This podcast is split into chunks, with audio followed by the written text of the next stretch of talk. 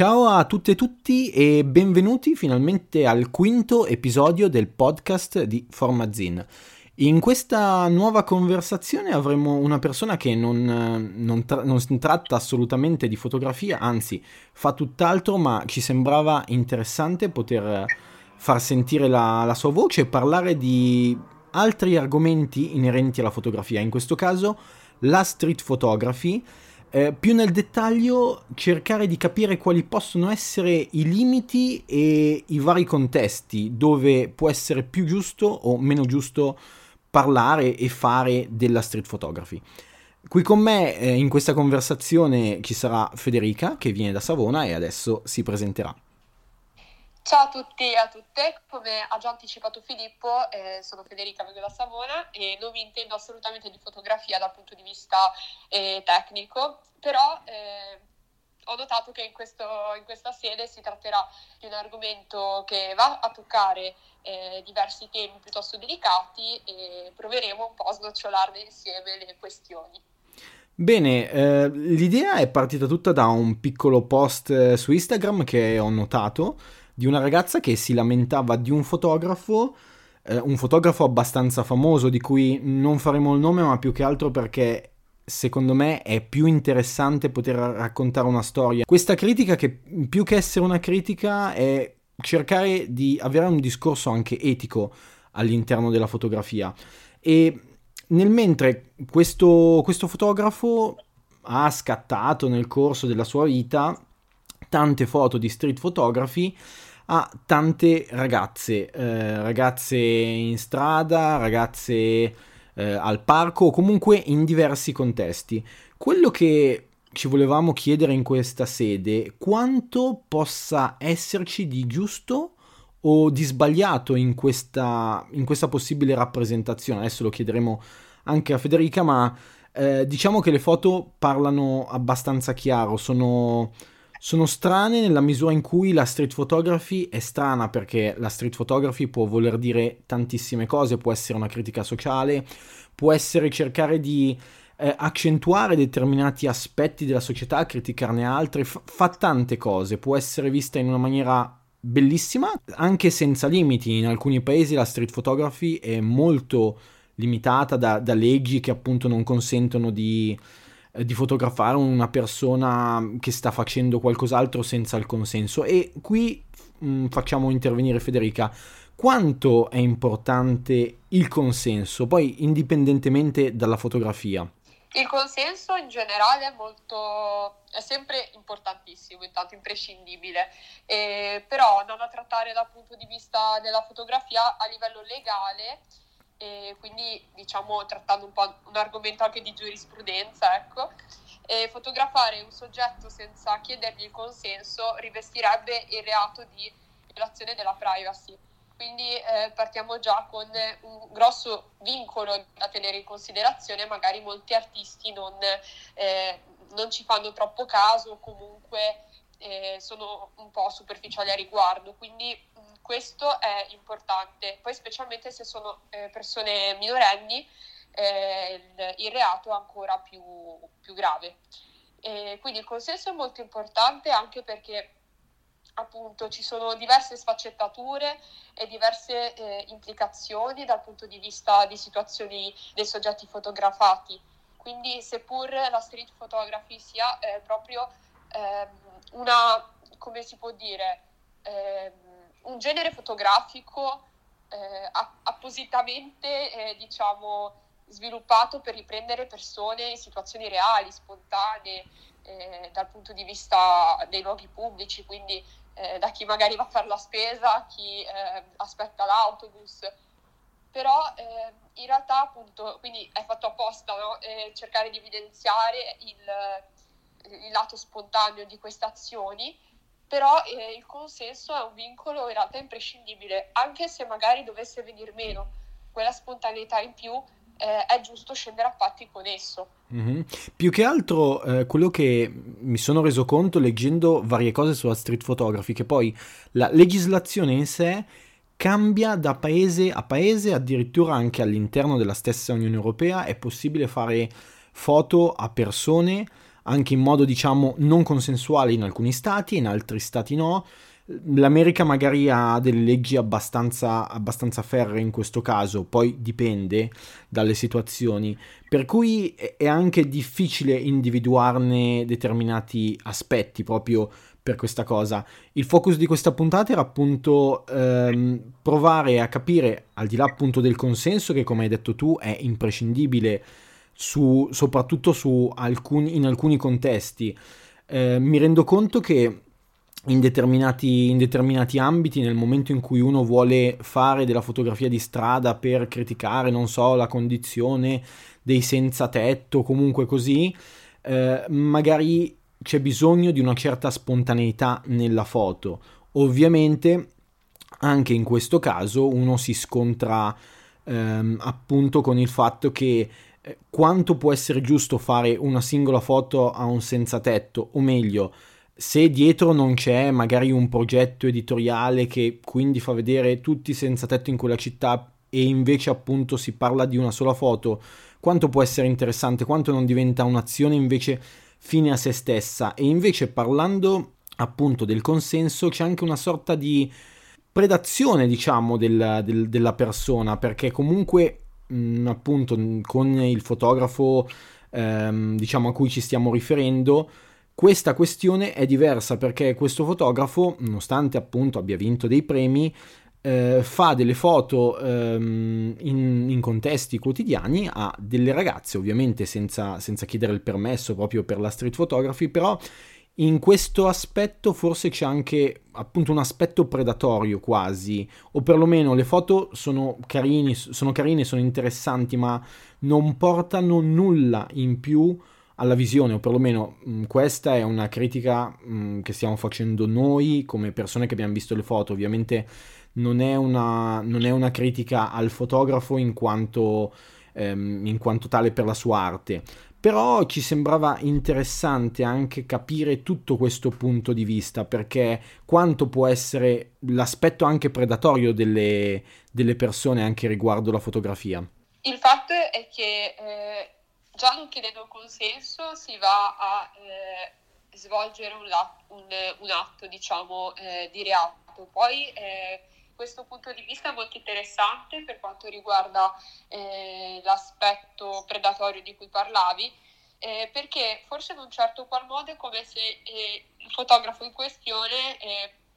non so, eh, si impossessasse della quotidianità di determinate persone, a me viene in mente, quindi fotografando senza chiedere il, il permesso, come se fosse quasi legittimato a farlo, eh, è un po' come se prendesse una parte di loro senza, eh, diciamo, eh, confrontarsi appunto con queste persone. Quindi a me viene in mente questo, eh, in base a quello che hai appena detto tu. No, infatti poi eh, ci sono diversi punti di vista perché tanti puristi, per così dire, della street photography, anch'io ho provato a fare street photography e mi rendo conto che già partire da zero è abbastanza difficile perché uno non sa in che modo approcciarsi, in che modo eh, ai soggetti o comunque all'essere fuori e non scattare con una persona. È molto difficile già di per sé. Però appunto mh, ci sono aspetti che secondo me mh, devono essere discussi, almeno eh, se non da tutti, almeno e in modo etico, perché secondo me la fotografia deve avere una sua eticità al di là di tutto. Uno può poter fare dei progetti propri, eh, esasperando anche i toni della fotografia, però nel momento in cui uno lavora con dei soggetti anche qui che sono inconsapevoli, secondo me poi ovviamente ci sono tante opinioni, a meno che uno non faccia un, un vero progetto, non ha, non ha, molto senso. Street photography, come abbiamo detto all'inizio, è molto varia e completamente diversa nel, nell'approccio, anche in quello che uno poi vuole fotografare. E anche per questo mh, noi non ci sentiamo di, di giudicare eh, perlomeno il modo di street photography che uno vuole adottare, ma cercare di essere almeno un pochino attenti anche all'altra persona, perché eh, è facile poter guardare le persone da un obiettivo, non intervenire in questioni. Ehm, non è il mio caso, mh, detto molto sinceramente, ma e per fortuna conosco tante persone che si pongono queste domande, che secondo me sono imprescindibili in, in ogni caso, però appunto ci sono tante persone che, che magari non, non, si, non, si, pongono neanche una domanda e, e, vanno davvero tanto allo sbaraglio. E questo, rovi, ro, questo rovina, rovina un po' tutto. Porsi degli interrogativi antecedenti dovrebbe essere la regola per qualsiasi cosa, credo, ma eh, specialmente quando poi si ha l'intenzione di rendere pubblica l'immagine di un'altra persona, perché come, come dicevo eh, la macchina fotografica potrebbe diventare veramente un'arma e questo non è assolutamente corretto. E oltretutto quando si fotografa una persona io penso che pers- il soggetto appunto in questione eh, fotografato si senta, cioè, parte che appunto nel caso della street photography eh, non ne sarebbe nemmeno a conoscenza, quindi, certo. però comunque in una posizione di vulnerabilità. Sì. È in una posizione di vulnerabilità perché non essendo cosciente di quello che comunque eh, gli sta succedendo in quel momento, non può eh, comunque dire di no, perché comunque se l'immagine comunque eh, venisse pubblicata da un momento all'altro, chiaramente eh, cioè, non potrebbe proprio opporsi a questo a questa decisione presa da esterni. Quindi credo che sì, l'interrogarsi sia fondamentale in ogni ambito e per non diciamo rendere appunto eh, la fotografia comunque un posto insicuro e per renderlo più sicuro bisognerebbe che ci sia molta più eh, informazione e informazione a riguardo perché credo che e poi magari correggimi se sbaglio credo a mio avviso a livello proprio lo percepisco in un certo senso eh, da quello che vedo anche sui social che non ci sia tanta informazione riguardo il consenso riguardo la fotografia di strada. Non credo che ehm, sia una domanda appunto che si facciano in molti, se no non saremo qua ovviamente a parlarne, però comunque credo anche che eh, sia necessaria una, una formazione, un'informazione in più in questo senso. Domande dovrebbe essere eh, dovrebbe essere la base proprio per interagire con l'esterno e per non rovinare l'esterno, perché sennò si rischia magari di ledere eh, gli altri e poi ledere eh, appunto l'arte stessa e questo sarebbe un peccato per una superficialità che non doveva esserci. Certo, assolutamente, hai assolutamente ragione. Io non ho adesso, eh, non saprei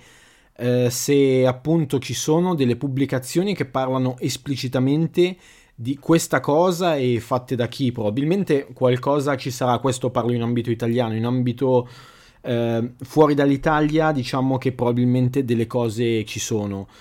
Eh, l'idea sta sempre comunque al singolo, oltre che, oltre che ai gruppi, perché è il singolo che poi insieme ad altre persone diventa gruppo e poi anche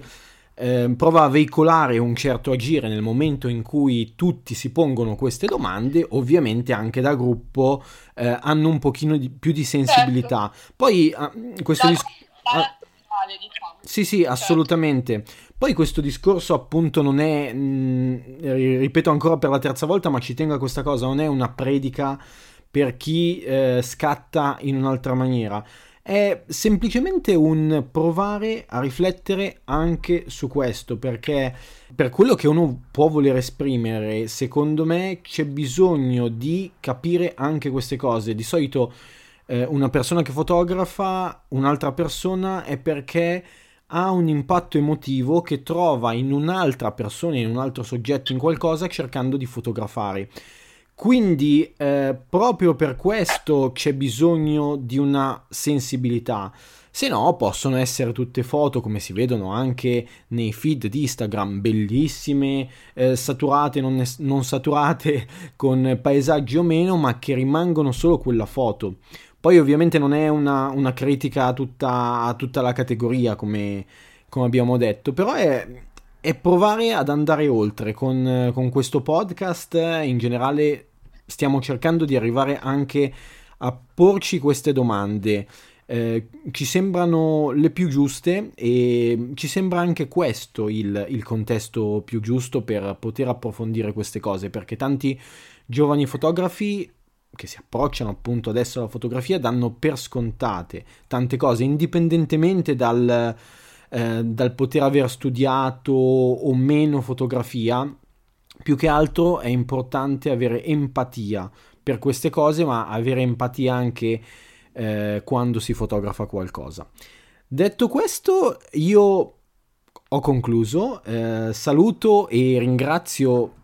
chi ci ha ascoltato e Federica per questo suo prezioso contributo. Grazie a te, grazie a voi per averci ascoltati. Speriamo di avere qualcos'altro da ragionare, probabilmente il prima possibile, e magari rinvitarti di nuovo a parlare un po' di queste questioni spinose ma necessarie. Sì, sono, come ha detto Filippo, sono critiche comunque giuste da,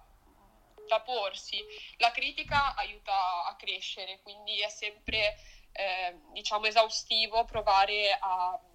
appunto eh, a tirarne fuori il più possibile per cercare sempre di migliorarsi anche come soggetti individuali ma poi anche come dicevi, come dicevi tu eh, come collettivo, come persone eh, diciamo in una comunità. Quindi assolutamente d'accordo e speriamo che appunto cioè, speriamo di riparlarne il prima possibile poi io mi informerò molto di più perché appunto mi rendo conto di non, è, non avere una formazione a riguardo, però voglio, voglio cercare di approfondire questo aspetto e mi hai dato un bel input, quindi grazie ancora. Perfetto, allora ci sentiamo prossimamente Federica, grazie ancora a tutte e tutti e ci vediamo al prossimo episodio di Formazin il podcast.